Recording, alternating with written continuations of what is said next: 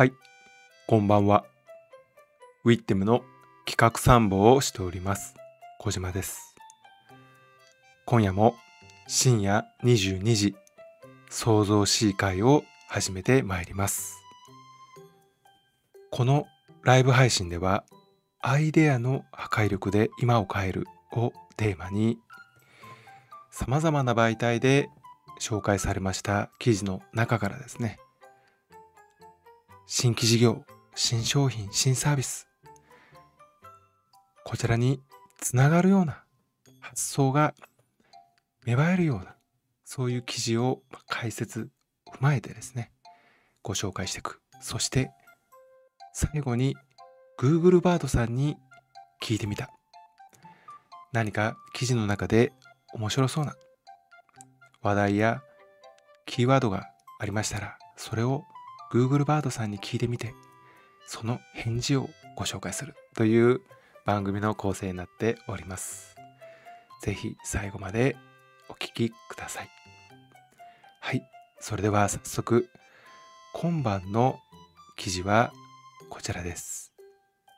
日経 MJ の2023年4月24日の記事です。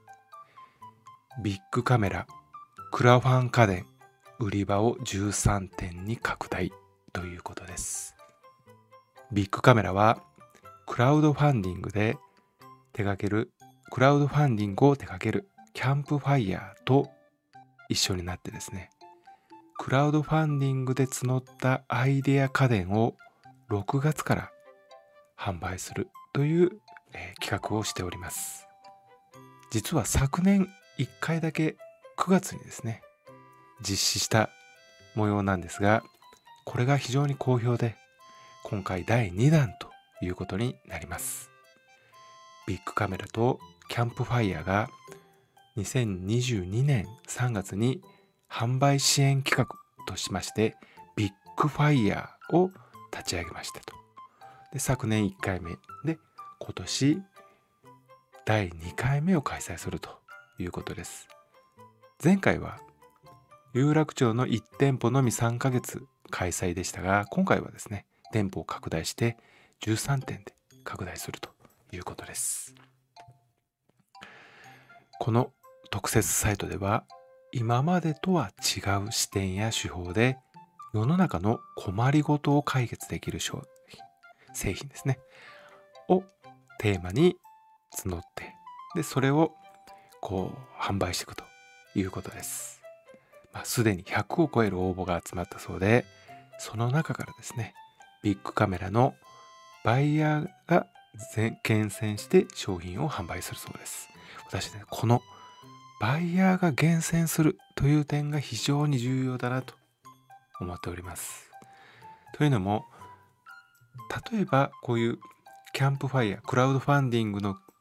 この商品扱ってる商品をですね、まあ、店頭で販売すると。いう企画をやった場合ですねこの場合、まあ、企画を丸投げするということになるとなかなかうまくいかないんではないかなと。というのもですね、ま店頭で商品が売れるか売れないかというのは本当にバイヤーさんの目利きによりますのでここにちゃんと真剣になってビッグカメラのバイヤーが厳選した商品をご紹介するという点が非常に1回目もうまくいって今後もですねうまくいくんではないかなと考えております。ただなぜビッグカメラが今回クラウドファンディングのキャンプファイヤーと組んだかと言いますともちろんですね非常に面白い斬新な商品がいっぱいクラウドファンディングの中にはあります。ですからそれを売るのはいいと思うんですけど。じゃあキャンプファイヤー側にとってあるいはクラウドファンディングを利用して商品をですねまあ、資金調達とかマーケティングをする企業にとっては何が嬉しいかと言いますとクラウドファンディングで考案された商品というのは、まあ、資金調達からですね。開発まで、まあ、できてそこまではできるんだけどその後の販路が非常に確保が難しいということです。要はなかなかそのクラウドファンディングの中ではうまくいっても継続的に売れるかどうかってなるとまたちょっと難しいと。だからそこの点をですね、ビッグカメラが協力して、まあ、販路拡大認知度拡大をこう目指すということですビッグカメラの商品企画の開発部長はですねビッグファイヤーは家電の買い替え以外でもフラット店に立ち寄っていただく理由になるんではないかと。まあ将来的には常設することも検討していきたいということです。ですから本当に限られた店頭でですよ。ネットのようにですね、まあ無限に、ほぼ無限に商品が取り揃えられるわけではないので、店頭の本当にその限られたスペースをいかに有効にいかに面白くいかに売れるものを置くかここはやっぱり店頭の店長あるいはバイヤー店員さんのこう目利きによりますのでこれに目がかなった商品というのは非常に面白いですしまた来店客にとってもですね何か真新しいまあどこの家電量販店に行っても同じような商品が置いてあるというわけではなくてビッグカメラに行けばクラウドファンディングの面白いちょっとアイデア商品とかが置いてあってそれをまあ見て触ってこう体感できるという点は非常に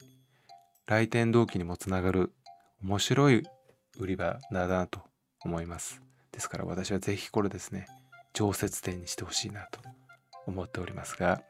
はい今回はですねこの記事からじゃあ何を聞いてみましょうか？Google バードさんに。ではですね Google バードさん、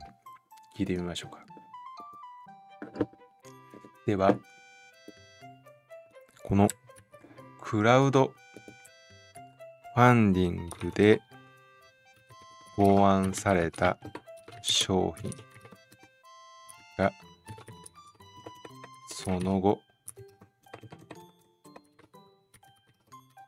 継続的に販売につながる割合が、割合を教えてくださいね。出ますかねこんなこと。クラウドファンディングで考案された商品が、その後、継続的に販売につながる割合を教えてくださいと。これ Google バードさんに聞いてみます。ポチはい。いかがでしょうか？はい、出ました。クラウドファンディングで考案された商品がその後継続的に販売につながる割合は約30%と言われています。つまり、クラウドファンディングで成功した商品の3分の1がその後一般販売につながっているということです。ですから、クラウドファンディングでは売れたかもしれないですけど、その後もちゃんと一般販売までつながった。これが3分の1なんだと。これは私、逆に結構多いなと思いました。ですから、マーケティングでクラウドファンディングを使う企業もありますので、まあ、そこでうまくこう、何て言いますかね、えー、うまくマーケティングのデータが取れて、それをその後の反則とか集客に活かせたんじゃないかなと思います。クラウドファンディングで成功した商品がその後一般販売につながつながるかどうかはいくつかの要因が影響しています。例えば商品のアイデアが独自性があり市場性が高いかどうかプロジェクトの実行計画がしっかりしているかなどプロジェクトのマーケティングが効果的かどうかなどありますとクラウドファンディングは商品の開発資金を調達するだけでなく商品の認知度を高め販売につなげる有効な手段の一つですとしかしクラウドファンディングで成功したからといって必ずしも一般販売で成功するとは限りません商品の開発や販売にはそれなりのリスクを伴うことを忘れていきませんということです。なるほど。ですね。3分の1が一般販売につなげられるというのは特に面白いなと思いました。ではですね、クラウドファンディングで考案された商品が一般販売につながる商品クラウドファンディングで考案された商品が一般販売につながるつながった。つながった。商品。えー、つながったジャンルは。えー、小松さ一般販売につながったジャンルは何ですか？わかりますかね？どんな商品が一般販売につながりやすいか。あらら。商品が一般販売につながったジャンルは多岐にわたりますと。家電、ファッション、美容、食品雑貨。うーん。この中で特に特に成績が成績がいいジャンルはジャンルを3つ教えてください。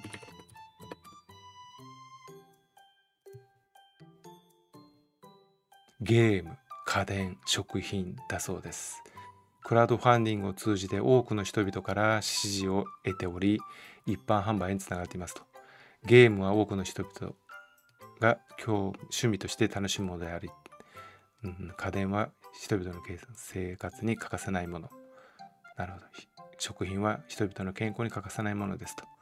いうことです。まあゲーム、家電、食品。まあここ辺はまあ確かにそうだなと思いますね。はい。まあ今回はビッグカメラがクラウドファンディングのキャンプファイヤーと組んでそのキャンプファイヤーで考案された商品をビッグカメラの店頭で常設販売まあ将来は常設販売につなげたいがその期間限定で店頭で紹介してくれると。いうこういう商品ですね、まあ、ビッグカメラにとってもですねもしそこで非常に好評でもし可能であればその商品をビッグカメラで独占販売できる。まあそんな権利が得られたらですねまた家電量販店さまざ、まな商品扱っておりますが選ばれる家電量販店になるんではないかなと。思います。ですからこのクラウドファンディングの商品を店頭で扱うというこのコンセプト非常に面白くて私は個人的には金鉱脈に当たったんではないかなと思うぐらいワクワクしております。是非常設店までつながるといいですよね。こういうコンテンツがたくさんある。いわゆるクラウドファンディングというのはそこにコンテンツが非常に集まるわけですから、その集まったコンテンツをどう料理していくか、どう扱っていくか、ここはですね、非常にビジネスとしては重要で、企業にとっても商品開発、あるいはサービス開発っていうのは必ずしなきゃいけないです。でないと、まあ、販売利益を得てということも、いう企業もありますけど、やっぱりですね、企業っていうのは何かを生み出してこそ企業だと思うんですよ。それが存在価値だと思ってますので。ですから、新規事業、新商品、新サービス、何でもいいです。ですけど、とにかくやっぱり企業は新しく生み出す。これによって社会に貢献し、存在価値を高めていくと。これが非常に企業が背負っている使命だと思います。ですから、こういうクラウドファンディングでさまざまな商品やサービスが集まっていろいろこう切磋琢磨してまたそこから販売につながる、まあ、こんな期間って非常に面白いなと思いますのでこういう集まるコンテンツをどう生かしていくか。それはまたいろんな企業ですね、えー、協力しながらどんどんいい商品は残していってほしいなと多くの人に使ってほしいなと思います。はい。それでは今回は以上です。またお耳にお耳にかかりましょう。バイバイ。